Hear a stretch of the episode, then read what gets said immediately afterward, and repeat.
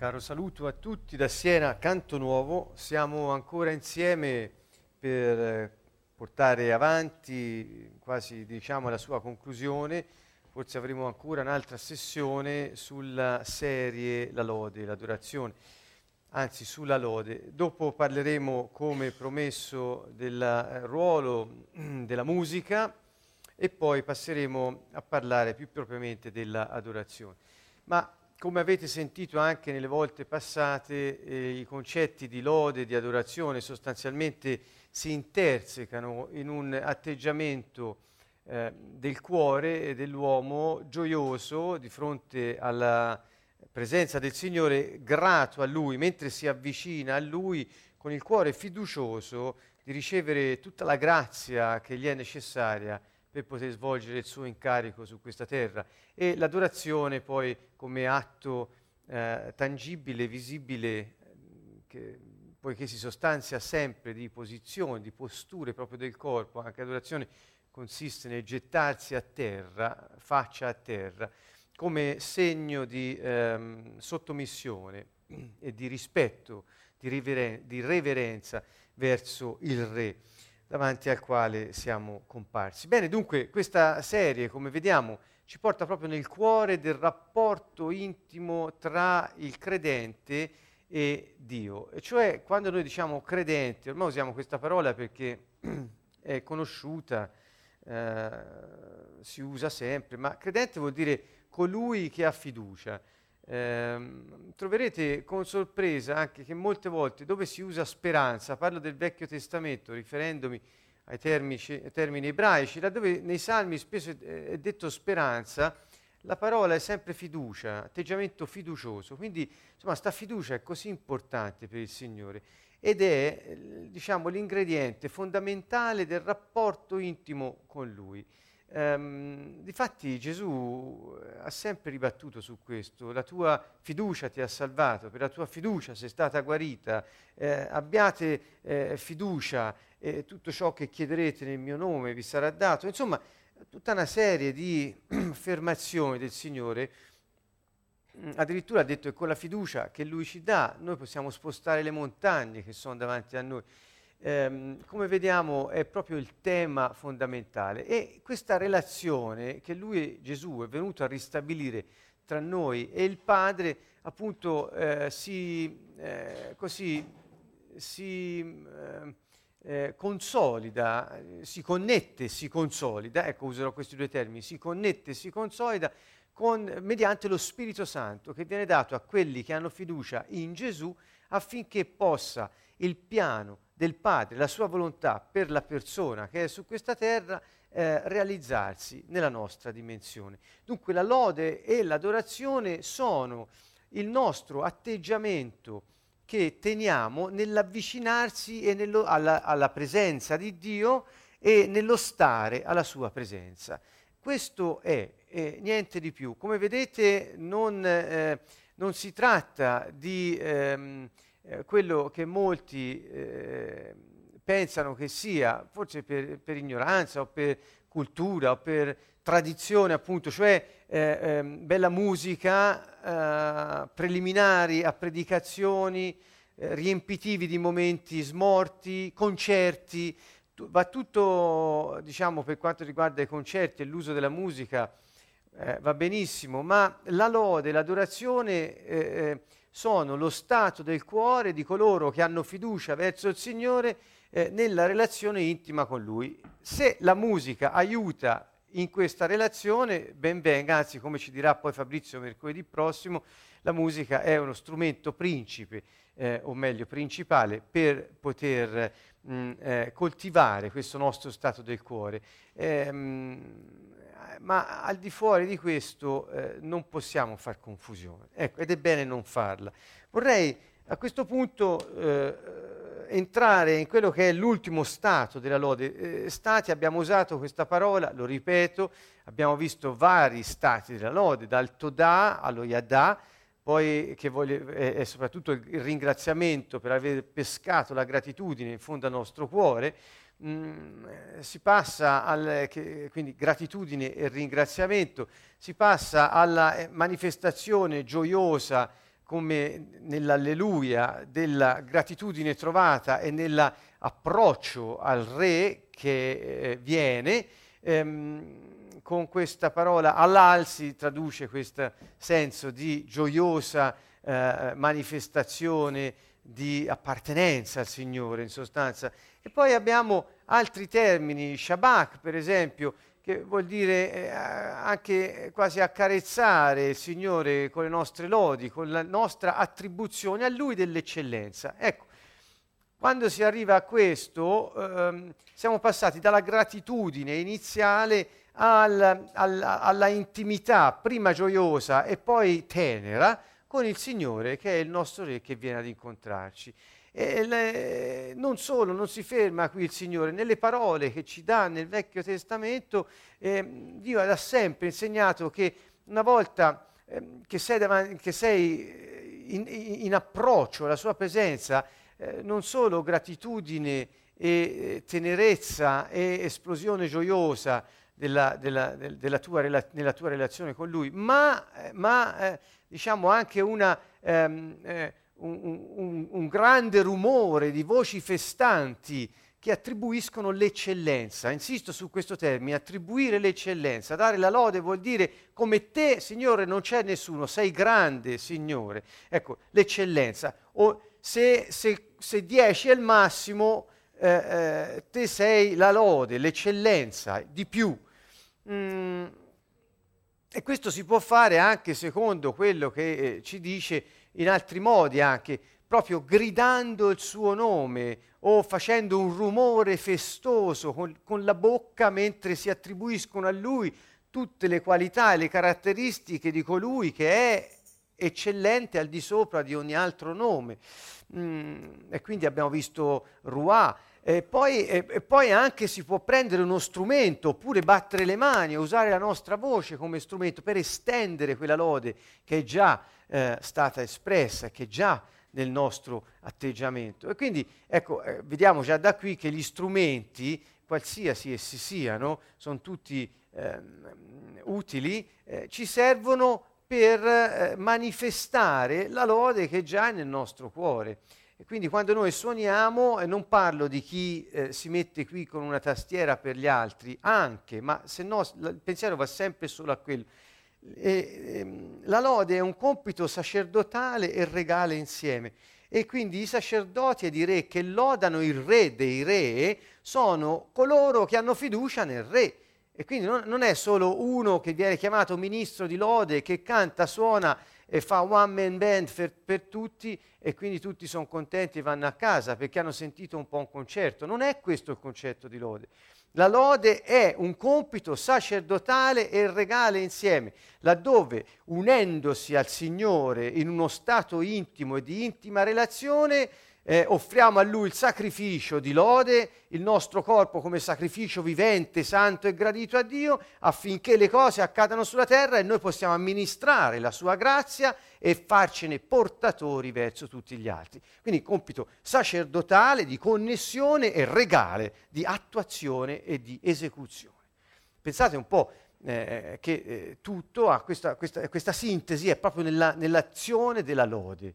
Um, quindi da questo eh, suonare anche strumenti, Zemar che si dice in ebraico, eh, si, eh, si è visto anche un altro atteggiamento di lode che introduce l'adorazione, chiamato Barak, era l'ultimo della volta scorsa, cioè che vuol dire letteralmente cadere in ginocchio, stare in ginocchio davanti al Signore, perché tutti gli altri atteggiamenti sono atteggiamenti festosi, gioiosi, di ringraziamento, teneri, intimi, mentre si si avvicina a questo incontro, stiamo andando all'incontro, quando ecco, se, se siamo davanti a Lui, la prima cosa che uno può fare davanti a un re è inginocchiarsi, cadere, cadere in ginocchio a terra e, e iniziare a ascoltare quello che il re ha da dire, perché come dissi eh, altre volte, Eh, è vero, una volta che siamo davanti al re, la cosa eh, che tutti ci auguriamo di sentire è una parola del re a nostro favore, perché quando un re decreta, quello diventa legge, e se decreta a nostro favore,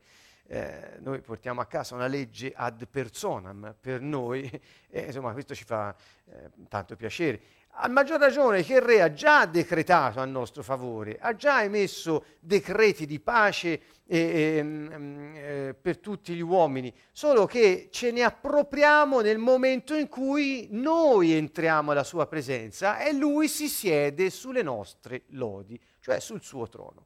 Ecco, dunque, vedete quanto la lode e l'adorazione siano un concetto, un concetto, uno stato del cuore molto, molto lo, lontano e distante da quello eh, solito. Per cui non è male parlare di una nuova cultura della lode e dell'adorazione. Io parlerei proprio di cultura, non solo di concetti o di principi, ma di cultura. Questa cultura deve passare. La lode non è fare rumore e basta. In alcuni momenti si può fare rumore, perché esprimiamo uno stato del nostro cuore, ma c'è la gratitudine, la tenerezza, c'è l'ascolto, c'è, cioè è tutta una serie di atteggiamenti, di stati del nostro cuore rivolti verso Dio, che lo andiamo a incontrare e lo incontriamo. Quando lo incontriamo stiamo alla sua presenza. Eh, ecco, consiste proprio in questo, vedete, proprio una cultura, un modo di essere e di comportarci. Tutto ciò che fa cultura è ciò che è, diciamo, Eh, in pratica, tradotto in pratica, è ciò che è normale come comportamento, modo di pensare e di sentire della, de, de, de, delle persone che si riconoscono in una unità eh, comunitaria, etnica, nazionale, religiosa, fate voi come volete, ma insomma tutto ciò che tra di loro è normale è è una tradizione accettata, cioè, quindi un modo di pensare ehm, univoco tra di loro. Ehm, noi abbiamo parlato, abbiamo le serie sul nostro sito sulla cultura del Regno dei Cieli, che vuol dire che per noi è la nostra filosofia di vita è l'insegnamento di Gesù, e quindi se la nostra filosofia di vita è il suo insegnamento, ciò che lui dice, ciò che insegna, diventa la nostra cultura. Cioè nel Regno dei Cieli ci si comporta come Gesù ha detto e insegnato, perché è il nostro stile di vita ed è normalmente, in senso di norma, accettato da tutti noi, perché facciamo parte del suo regno e della nostra cultura comune. E quindi nella nostra cultura di cittadini del Regno dei Cieli la lode e l'adorazione ha un posto preminente. E possiamo iniziare proprio da qui, a cercare di conoscere la cultura del nostro paese. Il nostro paese, sì, noi siamo italiani, non tutti, alcuni, eh, qui proprio tra noi ce ne sono alcuni che non sono italiani e all'ascolto ugualmente, tanti anche dalla Slovacchia stanno ascoltando la traduzione simultanea che abbiamo sul nostro sito in slovacco eh, in questo momento. Ma che vuol dire? Che noi sì apparteniamo ad una, eh, ad una nazione, ad uno Stato eh, fisicamente, geograficamente, politicamente descritto su questa terra. Abbiamo una cittadinanza, io sono italiano, sono un cittadino italiano, ma la mia eh, vera cittadinanza è quella del cielo, cioè noi tutti, ciascuno di noi, veniamo dal cielo e poi apparteniamo eh, a, a, a colui che ci ha creati e ci ha inviati su questa terra. Insomma, abbiamo come una doppia cittadinanza. Eh, quando c'è eh, il problema di un clash culturale, ora spero di spiegarmi in questo breve tempo, cioè se la cultura del paese da cui vengo, che è il cielo, e al quale ora appartengo, perché ho creduto in Gesù Cristo e sono rientrato nel suo regno, nel, nel paese di origine dal quale vengo, io comunque sono nel mondo, sono su questa terra e resto anche cittadino italiano. Se la mia cittadinanza italiana, la cultura italiana fa clash, cioè eh, o, o crash come volete, cioè si scontra con la cultura del Regno dei Cieli dal quale vengo, Pietro stesso dice che è meglio obbedire a Dio che non agli uomini, e cioè quando le due culture si dovessero scontrare prevale la cultura del cielo, perché il cielo, il regno di Dio è un regno incrollabile, quello degli uomini è soggetto a normale mutevolezza. Eh. Ehm, dunque, come ci dice la Bibbia, fissiamo il nostro sguardo eh, là dove le cose non cambiano e dove, obbedendo al Messia, possiamo accumulare tesori, piuttosto che confidare nell'uomo e nelle cose della terra. Ecco, eh, ho parlato un attimo di cultura e di rifarsi questa cultura, un po' rispolverarla, perché mi sa che è un, un po' sepolta eh, proprio per noi cristiani. Eh. Allora, Tehillah è un, l'ultimo stato di lode a cui facciamo riferimento. L'ultimo perché? Perché se fai tutto il percorso che ho descritto lo puoi fare in modo dinamico, in successione, e fa bene. Se invece ti trovi in uno stato di quelli che ho descritto senza essere passato dagli altri, è uno stato del tuo cuore in quel momento, e quindi gloria a Dio, coltivalo, esprimilo e presentati al Signore. Tehillah è uno di questi stati. Se siamo nel percorso sarebbe l'ultima fase a cui puoi arrivare, prima di, di eh, adorare, cioè di cadere a faccia a terra e eh, onorare la presenza del Re Altissimo. Che cos'è questo Tehillah? Vedete, il significato del Tehillah è questo: è una canzone che contiene una lode, vuol dire anche glorificare, è un atto generale o una pubblica, è un atto di generale o pubblica lode. E eh, con il Tehillah si lodano, cioè si attribuisce l'eccellenza a qualità, azioni e attributi di Dio. Dare riconoscimento, fama e gloria. Uno potrà dire, ma queste sono tutte cose che abbiamo visto anche negli altri stati della lode. Sì, ma in questo caso, nel Tehillah, queste, queste, queste qualità e questi attributi che si rivolgono a Dio, pronunciandoli, sono, diciamo, come vengono in modo... Ehm, ehm, dal profondo di noi stessi, come se fossero pescati nel nostro spirito con un canto rivolto al Re. Ecco, quindi la, la differenza può essere questa, nella spontanea spiritualità del canto che esce dal più intimo spazio dentro di noi. È qualcosa che la peschiamo proprio dentro, proprio eh, nel nostro intimo. Perché? Perché l'intimità è ristabilita, e quindi non abbiamo difese, non dobbiamo difenderci da questo Re potente, che è il Signore onnipotente, non, non abbiamo da, da, da, così, da aggredirlo perché eh, non sia così onnipotente con noi, né dobbiamo aspettarci che Lui sia in un modo eh, un po' diverso dal nostro, da quello che noi pensiamo. Ebbene, eh, quindi viene spontaneo nell'intimità della relazione più profonda. Il Tehillah è dunque come un fiume che scorre ed esce. Scorre da dove? Dal nostro spirito. È un, un, quello che spesso nella Bibbia è chiamato cantico spirituale. Um, cioè non è il Tehillah, non è quella che si prende un salmo. Ora io qui ho, ho un salmo, il salmo diciotto. Mi viene, ecco, uh, ti amo Signore, mia forza, tutti lo, più volte lo abbiamo eh, declamato. Eh, eh, Signore mia roccia, mia fortezza, mio liberatore, eccetera.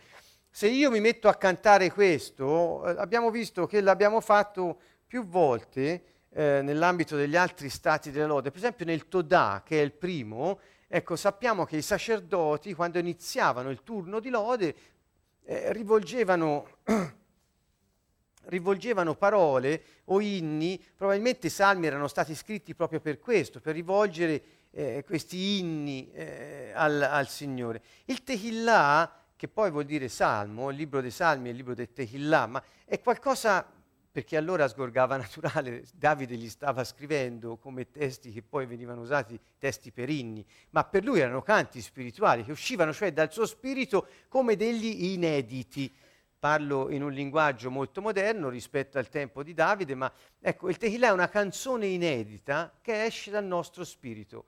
Chissà, eh, se voi troverete sul nostro sito eh, tutti i canti di Fabrizio e di Angela, che sono, ecco, io sono testimone e, e molti di quelli che sono qui in sala nel, altrettanto, eh, sono tutti sgorgati in modo naturale, spontaneo, sono composti da Fabrizio con eh, la collaborazione anche di Angela per le melodie, e se escono, sono usciti da loro in modo naturale, Da, pescando nel loro spirito come inediti canti spirituali al Signore.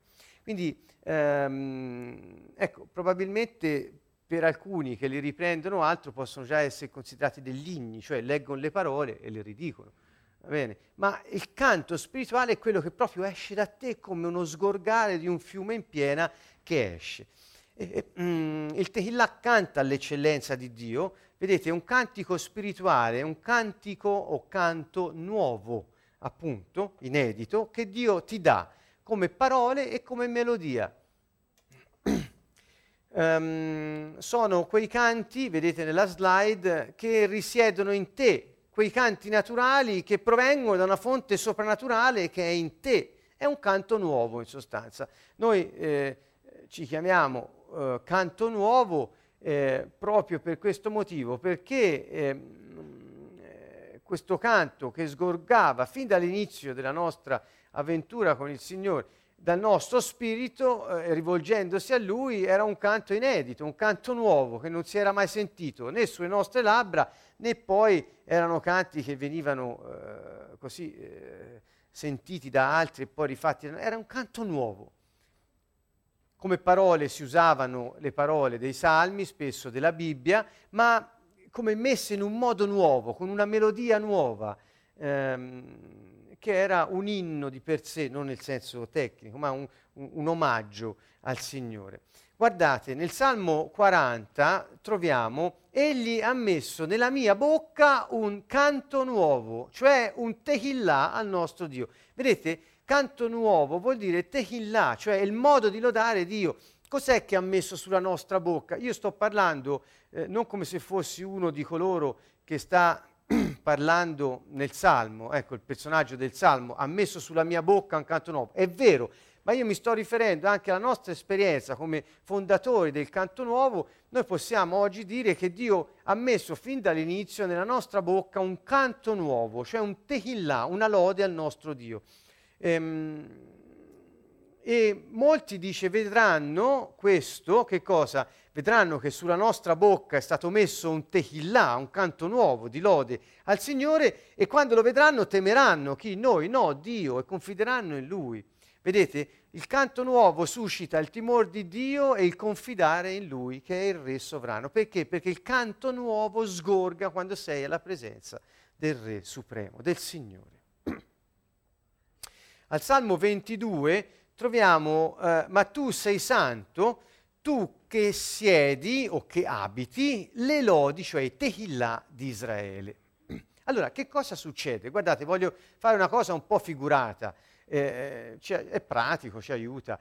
Allora, succede che nel, nel processo del lodare il Signore, dalla gratitudine alla tenerezza, all'esuberanza gioiosa e festosa, alla musica e al grido del nome grande di Dio, al, al, al, al momento intimo del, de, de, dell'inginocchiarsi a terra e da ricevere ehm, la sua parola, ecco, ehm, si arriva, se, tutto questo è come se fosse un insieme di momenti e di stati del nostro cuore che quasi costruiscono il trono per il Signore. Cioè il Signore, quando noi sgo- facciamo sgorgare il nostro Tehillah, il Signore ha un luogo nel quale dimorare. E quando il Signore dimora in un luogo, sappiamo che Egli è Re, vuol dire che Lui si siede sul trono. E quando il Re è seduto sul trono, il Re decreta. Il Re ascolta e decreta. Ecco, questo è ciò che accade nel momento in cui noi lasciamo che questo canto nuovo esca da noi. Mi sembra che abbia eh, una importanza fondamentale tutto questo in relazione a cosa? Al nostro compito. Compito non in se- inteso in senso di compito scolastico, cioè fare qualcosa per avere un voto, ma compito come incarico connaturato alla nostra natura e al nostro scopo. Come ho detto prima, il nostro incarico è sacerdotale e regale. Nella scrittura, nel Nuovo Testamento, Pietro dice: siamo una nazione di sacerdoti eh, regali, siamo, siamo sacerdoti e re insieme, ed è una cosa questa che è detta e descritta più volte anche nel Vecchio Testamento. Dunque, che vuol dire? Lo ripeto ancora una volta, noi con la nostra lode eh, ehm, eh, apriamo, diciamo, un ponte, ci avviciniamo alla presenza del Signore, entriamo nella sua presenza e quindi possiamo offrire questa nostra lode come sacrificio gradito a Dio. Si ristabilisce una, una comunione particolare e intima, per cui il, il re può decretare, sedendosi sul suo trono, sul canto nuovo dei suoi fedeli, e governare sulla terra attraverso di loro, perché li riempie del suo spirito, li riempie della sua parola, che si realizza per la grazia che viene loro conferita grazie allo Spirito Santo. Vedete come è tutto fluido, eh, cioè è una cosa eh, eh, eh, infallibile, è infallibile.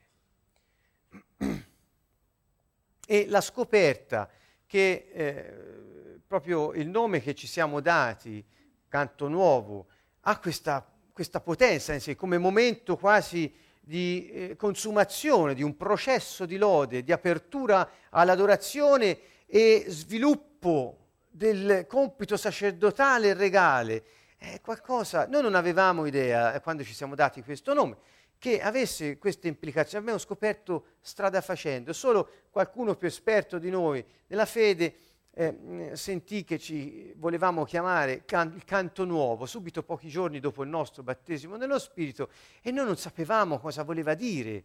Ci venne in mente a, a più di noi contemporaneamente, anche in momenti diversi, in luoghi diversi, insomma, poi ci consultammo Canto Nuovo. Nella Bibbia leggevamo, ci veniva sempre sto Canto Nuovo davanti agli occhi e risaltava, allora si disse chiamiamoci Canto Nuovo, ma non sapevamo in realtà, che, e, e chiedemmo ma che vuol dire Canto Nuovo?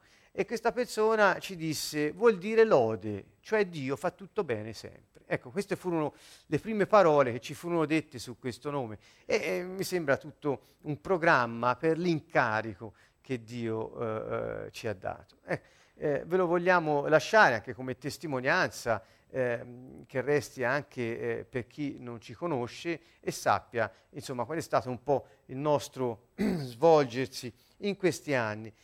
Eh, Tehillah eh, ricorda e riporta al termine di novità. Che vuol dire? Guardate Isaia, dice non ricordate più le cose passate, non considerate più le cose antiche.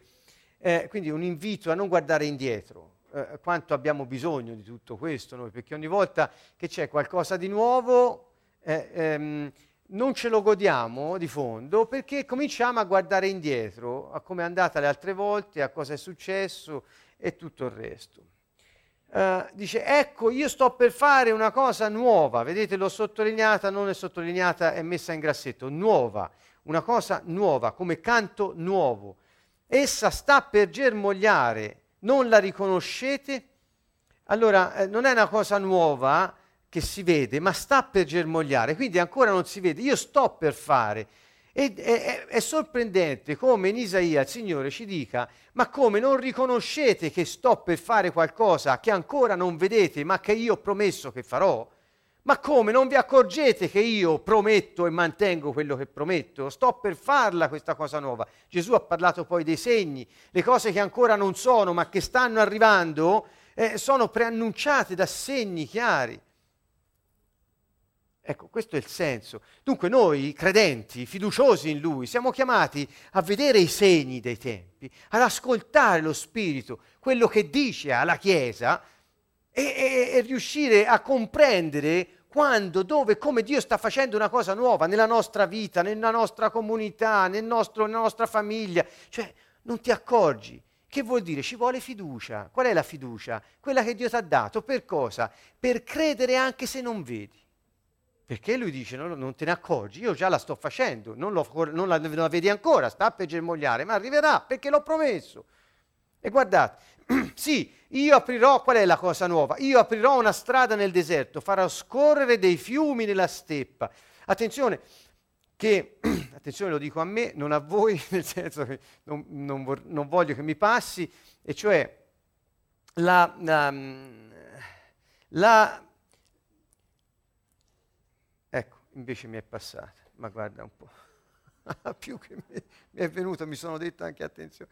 Allora, allora, sì, dice, mi verrà, sì, io aprirò una strada nel deserto, farò scorrere dei fiumi nella steppa. Quindi qual è la cosa nuova che il Signore fa nella vita di noi tutti i giorni? Che noi eh, se la vedessimo con gli occhi dello spirito, prima di volerla vedere con gli occhi fisici, tanto per non fare come Tommaso, eh, noi potremmo essere sicuri che Dio finisce sempre quello che comincia.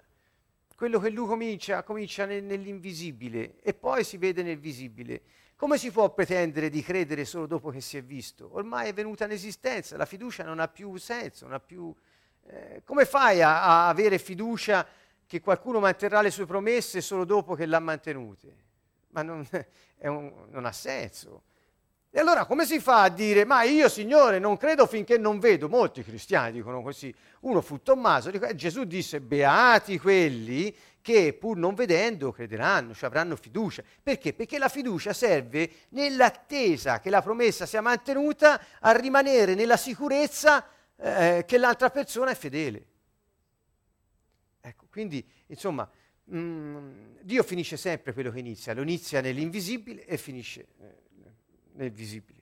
E co- se questa cosa qui aprirà una strada nel deserto, eh, qui potete pensare a tutto quello che ci serve nella nostra vita, e farò scorrere dei fiumi nella steppa. Sapete, l'acqua che scorre, l'acqua viva, l'acqua corrente è figura dello Spirito Santo, scorre nel deserto, scorre nella steppa, cioè nei luoghi aridi, cioè nel, il mio spirito scorrerà abbondantemente. Vedete, qual è la novità? La novità è questa, la promessa dello Spirito Santo. Guardate ancora, le bestie dei campi, gli sciacali, gli struzzi mi glorificheranno, cioè tutta la creazione, quando lo Spirito Santo eh, scorrerà, mi glorificherà, perché avrò dato l'acqua al deserto, fiumi alla steppa, per dar da bere a chi? Al mio popolo, a quelli che mi sono scelto. Questa è la promessa dello Spirito Santo. Cioè, questo la vedo io così almeno, credo... Che, che, che sia abbastanza evidente, ma consideratelo. Quindi lui dice, sto per fare una cosa nuova, non ve ne accorgete? Io l'ho promesso, lo sto facendo, ancora non si vede, sta per germogliare, ma è già fatta per me, la vedrete, lo Spirito Santo verrà dato. E quando arriverà lo Spirito Santo tutta la creazione gioirà, perché ho messo l'acqua che scorre nel deserto, su chi? Sul mio popolo, per dargli da bere, per dissetarli. Guardate ancora, verso ventuno, il popolo che mi sono formato proclamerà le mie Tehillah. Io mi sono formato un popolo, lo voglio inondare del mio Santo Spirito e me lo sono formato e creato perché canti a me un canto nuovo. Questo, questo è il risultato dello spirito che viene immerso nel deserto e nella steppa. Me lo sono formato perché? Perché siano sacerdoti e re su questa terra, pieni di Spirito Santo, e facciano vedere quello che io ho iniziato nell'invisibile. Dove? Sul visibile. Allora è la, la novità del canto nuovo è svolgere il nostro incarico di sacerdoti e re su questa terra. Non è solo cantare una canzone spirituale al Signore. Quello è il momento intimo, l'apice di un momento intimo con Lui, ma in realtà stiamo svolgendo quello perché è uno stato del nostro cuore. Tehillah è legato a vittoria, non solo alla novità di vita rappresentata dallo Spirito Santo nel deserto della vita degli uomini senza di Lui, ma anche al, al, alla, alla vittoria. Il Salmo sessantasei dice fate acclamazioni, cioè sono questo, questo termine Ruah, questo fragore di grandi cascate si legge nell'Apocalisse, gente, questa gente in cielo che lodava Dio, lodava Dio, era un fragore di grandi cascate, un, un, un, un rombo di tuoni possenti, insomma, Ruah. Voi tutti, abitanti della terra, ecco qui non si riferisce però a, a, a, a altri, se non quei vivi che stanno sulla terra, cioè dice aprite quella bocca e, lo, e gridate il mio nome. Invece di solito, ora questo lo dico per... l'antitesi è che proprio tra i credenti, tra i cristiani si trova molta gente che non crede che aprire bocca e gridare il nome del Signore, gridare o pronunciare a voce alta, fare un rumore festoso, fare gioia, festa, le cose che si sentono allo stadio, insomma, per essere eh, verso di Lui sia una cosa fattibile. Pensano che soltanto un composto e, med- e meditativo silenzio sia l'unico modo per rendere onore a Dio con i nostri pensieri silenziosi. Ma io non sto dicendo fate male, io non, non, non dico niente di questo. Io dico invece che il Signore ci chiede di eh, eh, fare acclamazioni, battere le mani, esaltarlo, invocarlo. Cioè, capite, è una cultura tutta diversa. Qualcuno direbbe come la differenza tra stare in una chiesa e in uno stadio. Vabbè, allora in questo senso potremmo eh, dire che c'è qualcosa che non va, qualcosa che non, tra, in, in, tra di noi. Quindi ecco questo nuovo addestramento alla cultura. Salmo trentaquattro, io benedirò, dice Barak, quindi è come mettersi in ginocchio, io benedirò il Signore in ogni tempo. Eh, ora non è che io in ogni tempo... Più volte eh, anche qui abbiamo detto che quando noi leggiamo la Bibbia facciamo affermazioni al Signore, Signore io ti loderò sempre, e un angelo scrive, ha detto io ti loderò sempre. Se tra tre minuti il tuo, il tuo cuore non è nello stato di lode, eh, dice, qui va messa alla prova questa cosa. Non so se mi spiego. Io ti loderò sempre.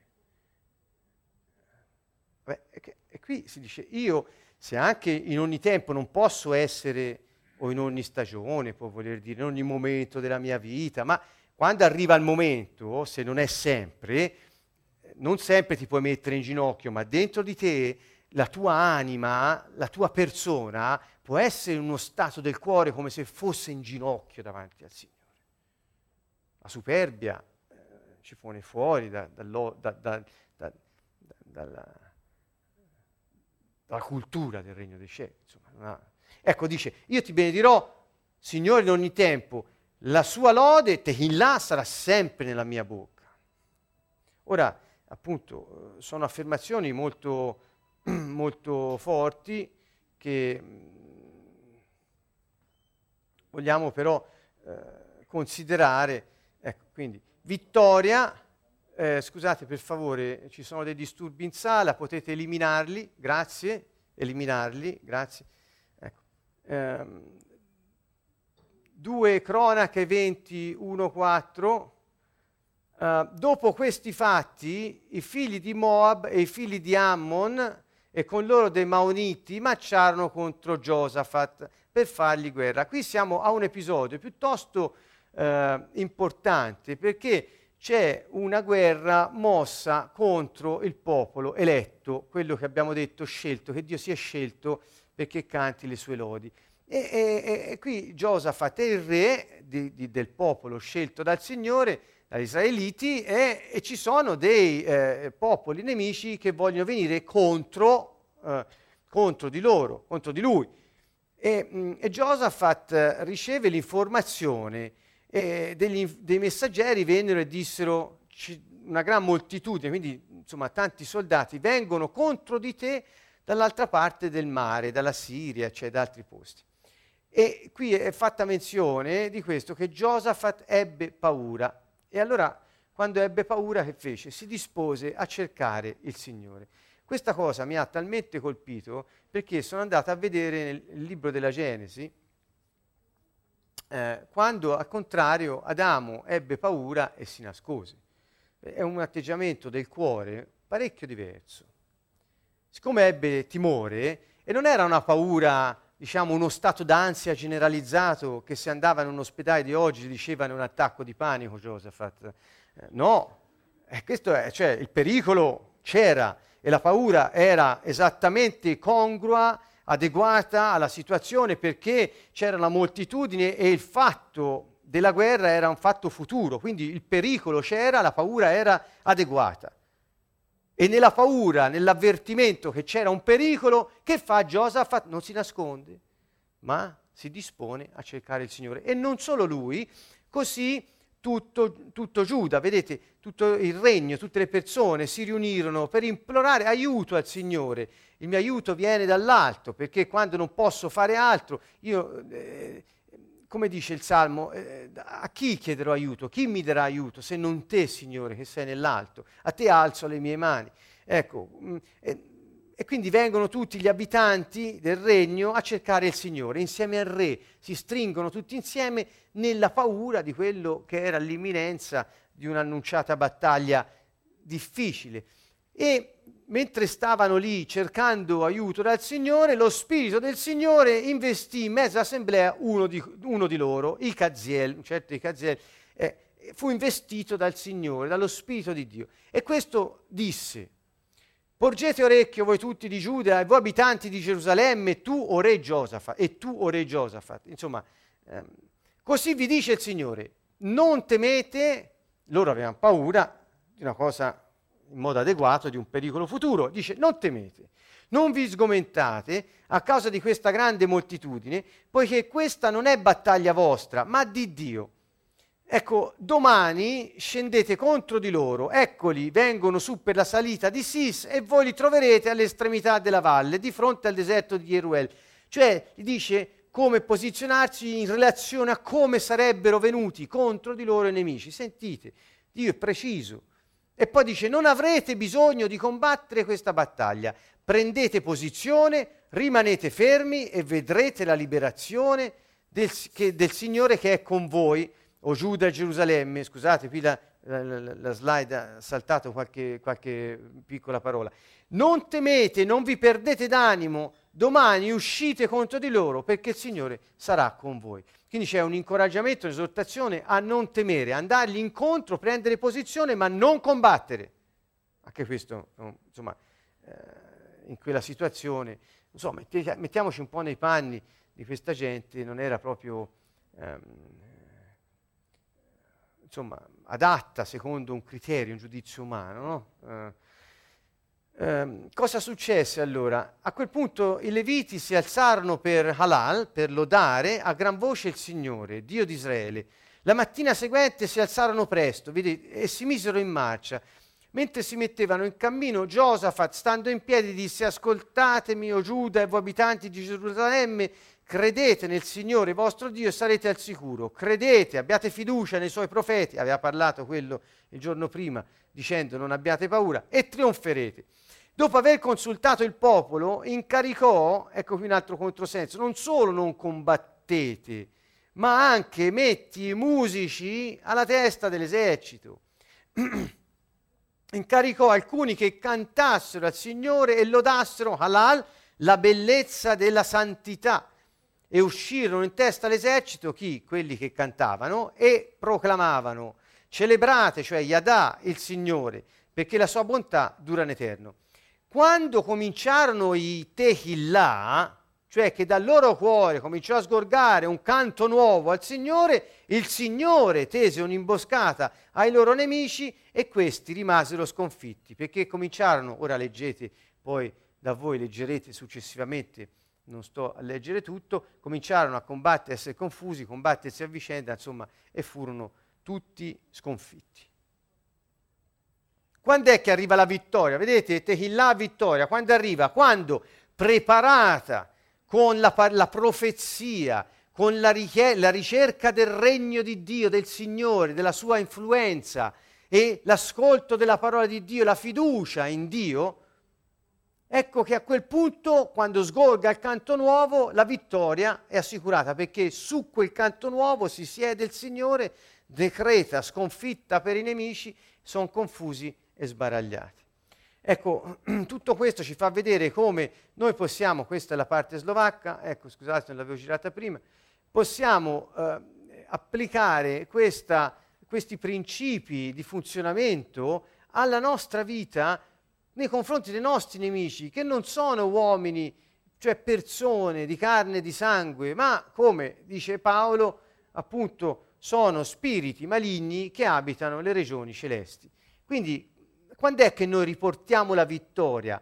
Quando mettiamo in atto la strategia di Dio e lasciamo a Lui combattere la battaglia. La strategia di Dio qual è? Quella di disporsi cantando al Signore e facendo sgorgare un canto nuovo, combattendo il nemico in questo, predisporre la, il campo di battaglia in questo modo. Molte volte poi abbiamo detto, insegnato su come combattere questa battaglia contro gli spiriti maligni, ci sono molte ore di registrazione sul nostro sito, potete vederle tutte, eh, ma in questo, in questo caso dico è come preparare il terreno del nostro cuore e l'ambiente nel quale viviamo a che la vittoria di Dio sia manifesta e si veda. Questa ultima parola, Dio sei la mia lode, l'ultima slide che ho, eh, eh, vedete, Egli è la tua lode, cioè qui usa ancora Tehillah, ed è il tuo Dio, che che ha fatto queste cose grandi e degne di ammirazione che i tuoi occhi hanno visto. Cioè, egli è la tua lode, egli è il tuo canto nuovo, che vuol dire è l'oggetto del tuo canto nuovo, vuol dire questo, è il soggetto, l'oggetto, è il protagonista del tuo canto nuovo, perché non solo rivolge a lui il tuo canto nuovo e son, sono esaltazione delle sue qualità, ma anche lui si siede su quel canto nuovo e quel canto nuovo diventa lui seduto sul trono in tuo favore. Vorrei mh, qui concludere ehm, ancora facendo riferimento a quello che ho iniziato, e cioè ehm, quando ho detto che Dio finisce sempre quello che inizia.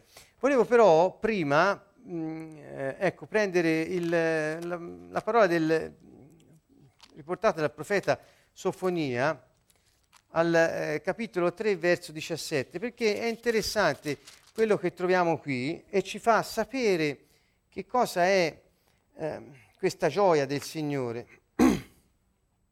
Al verso eh, diciassette del verso del capitolo tre di Sofonia, che parla appunto di canti di gioia per Gerusalemme, eh, della vittoria del Signore, della sua redenzione, la vittoria sul nemico e la redenzione eh, dalla, da, dalla situazione di schiavitù.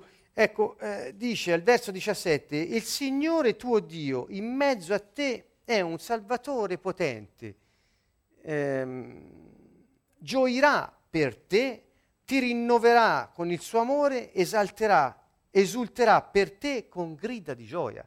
Ora io eh, dico, ci sono molte persone che prendono la parola di Dio come una cosa sempre figurata, qualcosa che va eh, sempre ad essere oggetto di speculazioni, cioè, ma no, qui la parola è chiara, cioè grazie alla nostra liberazione operata da Dio stesso, qual è l'atteggiamento? Cosa, cosa, cosa fa Dio con noi? Quando Lui viene in mezzo a noi, quando noi lo lodiamo e un canto nuovo esce dal nostro cuore e dalla nostra bocca, che fa Dio in mezzo a noi? Lui si chiama Emanuele, Dio con noi, e Gesù ha detto io sono qui e sarò qui in mezzo a voi quando due o tre sono riuniti tra di voi. Sentite ancora questa, che fa Lui quando viene in mezzo a noi? Lui, il Salvatore potente, gioirà per te, ti rinnoverà con il suo amore.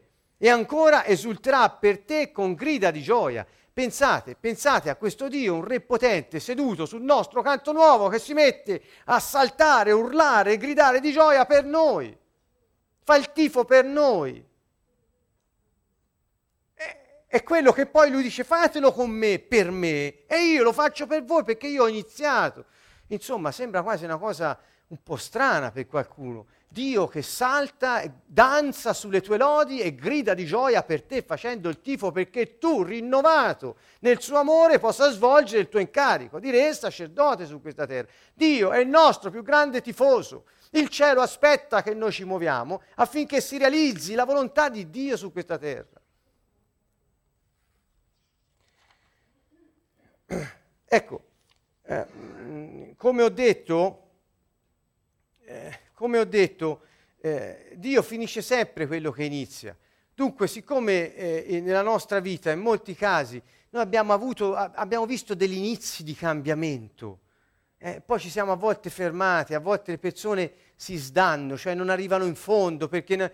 Allora, nel, nel processo, quando ti sembra che quel qualcosa non arriva in fondo, ecco, sappi che Dio finisce sempre quello che inizia. Guardate... Ehm, Voglio, eh, no, ora non, non, voglio, non, voglio, non voglio dedicarci ulteriore tempo, vi sto solo invitando ad usare questa chiave potente per accendere questo motore del piano di Dio nella nostra vita. Le cose che Dio inizia, Dio finisce. Se a metà, perché non vediamo ancora, non abbiamo fiducia che quello che Lui ha detto si realizzerà, noi stiamo spegnendo il motore da soli. Quindi la fiducia e la lode, che è un rilascio di fiducia, praticamente rime- mettono in moto il motore e consentono a questo piano di Dio di realizzarsi nella nostra vita. Lui finisce quello che inizia. Dice Dio, io porto sempre a termine quello che ho iniziato. Sempre, non c'è mai una volta lascia una cosa a mezzo. Mai. Quindi... Ehm, mi sembra una, una, una riflessione molto importante questa, che può forse aiutare molti. Ecco, non permettere dunque a quello che è il piano di Dio per la tua vita di essere schiacciato dalle difficoltà temporanee. E, e, e Dio non dice che lo finisce e basta, ma lo, lo finisce anche molto bene, insomma, ehm, perché il suo piano è perfetto. Vorrei concludere con Filippesi uno due, non c'è la slide, quindi la dobbiamo prendere, ve la leggerò. Filippesi capitolo uno, ecco, verso due, il, il verso uno inizia con Paolo e Timoteo, servi di Cristo Gesù, che sarebbe, eh, vorrebbe dire servi del Messia, che è Dio che salva, tradotto letteralmente, e tutti i santi in, nel Messia, che è Dio che salva, che sono a Filippi, con i vescovi e i diaconi. E poi il verso due dice, questo era il saluto, l'apertura, il verso due dice: grazia a voi e pace da Dio Padre nostro e del Signore, Dio che salva il Messia, che è il Messia. Cosa vuol dire questo? Grazia e pace. Guardate un po', il verso due dice grazia e pace. Allora, molte volte abbiamo parlato di grazia durante questa, se- questa ser- serie e anche di quella grazia, come dire, quando di Gesù è seduto sul suo trono, su, stasera sappiamo sulle nostre Tehillah, sul nostro Canto Nuovo, eh, lui decreta favore nei nostri confronti. Ma non è che non l'abbia decretato, soltanto noi siamo andati lì alla sua presenza e siamo sottomessi a cosa? Al suo favore. Tutti pensano che sottomettersi a Dio voglia dire diventare dei burattini, degli schiavi che eseguono qualcosa. No, sottomettersi a Dio vuol dire ricevere il suo favore. Perché se te stai sopramesso a Dio, cioè sei superbo, non puoi ricevere quello che viene dall'alto, perché pensi di essere più in alto di quello che viene dall'alto. È una questione pratica.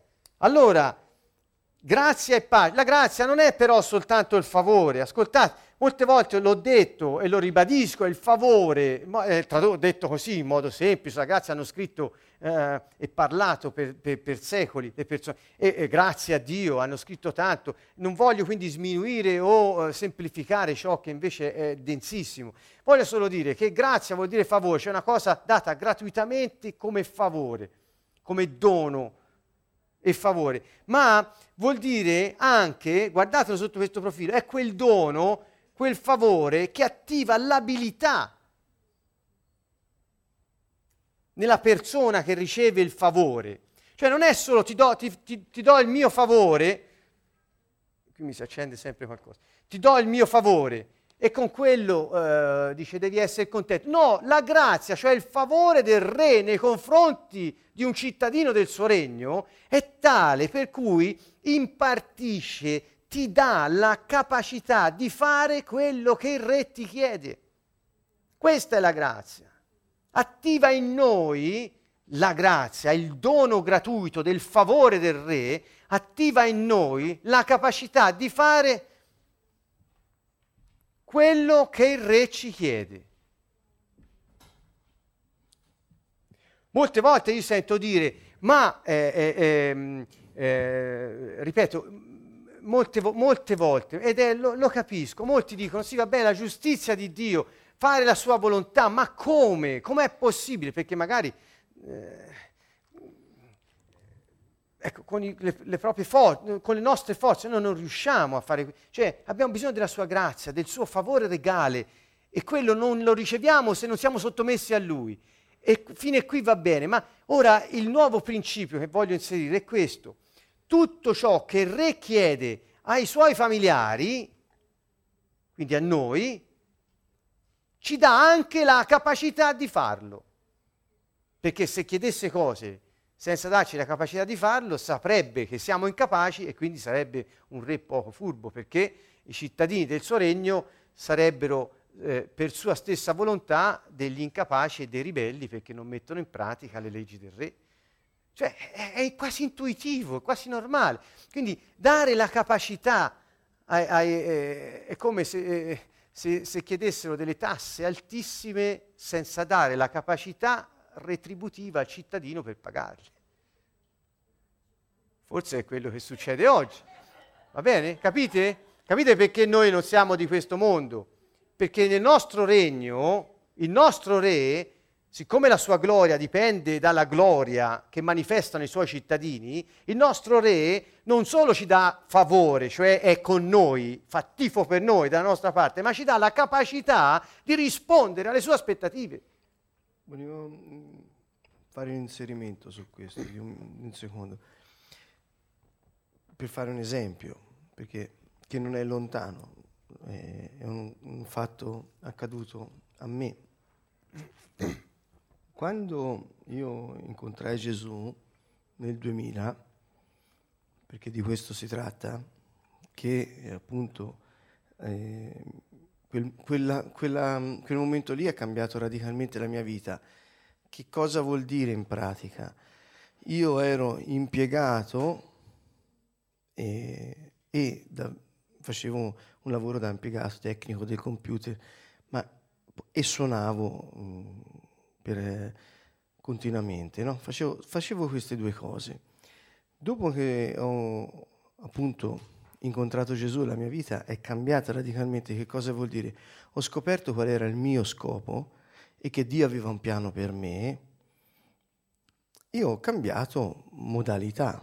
Allora, ho capito che Gesù non solo era il mio migliore amico, ma anche il re, e che aveva il potere su tutte le cose. Quindi sottomettersi vuol dire che eh, purtroppo in pochi lo comprendono, ma vuol dire, eh, e questo fu per me una scoperta importante, che lui era quello più forte, quello che aveva vinto. Quando uno comprende questa cosa ha capito tutto. Perché quando ti ha capito che Gesù è quello, fo- è quello forte, è quello più forte, passi dalla sua parte. Sottomettersi vuol dire questo. Eh, Maurizio ha detto sottomettersi non, non è eh, come il concetto, secondo il concetto di Gesù, che, che è Dio, non ha il concetto di sottomettiti a me che ti stiaccio. No, vieni da me che io ti proteggo, sono quello più forte. E questo vuol dire, un, numero uno, sottomissione vuol dire essere così furbi, così eh, svegli da comprendere che lui è quello che ha vinto e che quindi si tratta di fare uno spostamento. Numero due, io dopo un po' di anni, eh, pochi anni, ho, ho capito il mio scopo era scrivere la musica per lodare Dio, perché il regno dei cieli si espandesse sulla terra. Quindi la mia creatività e tutto quello che avevo doveva andare in questa, in questa direzione. Non avevo nessuna risorsa finanziaria, economica, e la, facevo un lavoro che frustrava questa cosa. Ho fatto sei dischi, faccio solamente questo nella mia vita e sono felice, perché il mio re, colui che mi difende, mi ha dato tutto quello che mi serve per far avanzare la cultura del regno dei cieli per mezzo della lode. Quindi non vi sto raccontando qualcosa che ho letto sul libro, qualcosa che, che quando nella vita abbiamo capito che lui è il re, cioè che quello che ha vinto, quello forte, diciamo ok, la mia... poi da lì in poi si svolge tutto sotto i vostri piedi. È un po' questo il canto nuovo, il canto nuovo, cioè quel canto che dice Dio fa tutto bene sempre, perché poi il, il piano di Dio si sviluppa, sì, prendi lo scopo, vai, lui ti darà tutto quello di cui hai bisogno per poter raggiungere lo scopo. Dunque, cari amici, se abbiamo delle difficoltà a immaginare come possiamo attuare la giustizia, cioè come possiamo essere retti, fare quello, fare la volontà di Dio su questa terra, che è poi la preghiera di Gesù, eh, sia fatta la tua volontà qui in terra come in cielo, quindi se abbiamo questa difficoltà, eh, sappiamo che nella lode eh, e nell'adorazione noi riceviamo questa grazia, è lo Spirito Santo che si attiva in noi, che, è, che ci, ci dà la capacità di fare quello che Dio vuole, per i motivi che ho già spiegato prima. Dunque, eh, noi possiamo funzionare secondo la misura che Dio ci dà in base a quello che Lui ci chiede. Quando noi abbiamo fiducia nella grazia che ci è stata data, quella è la fede.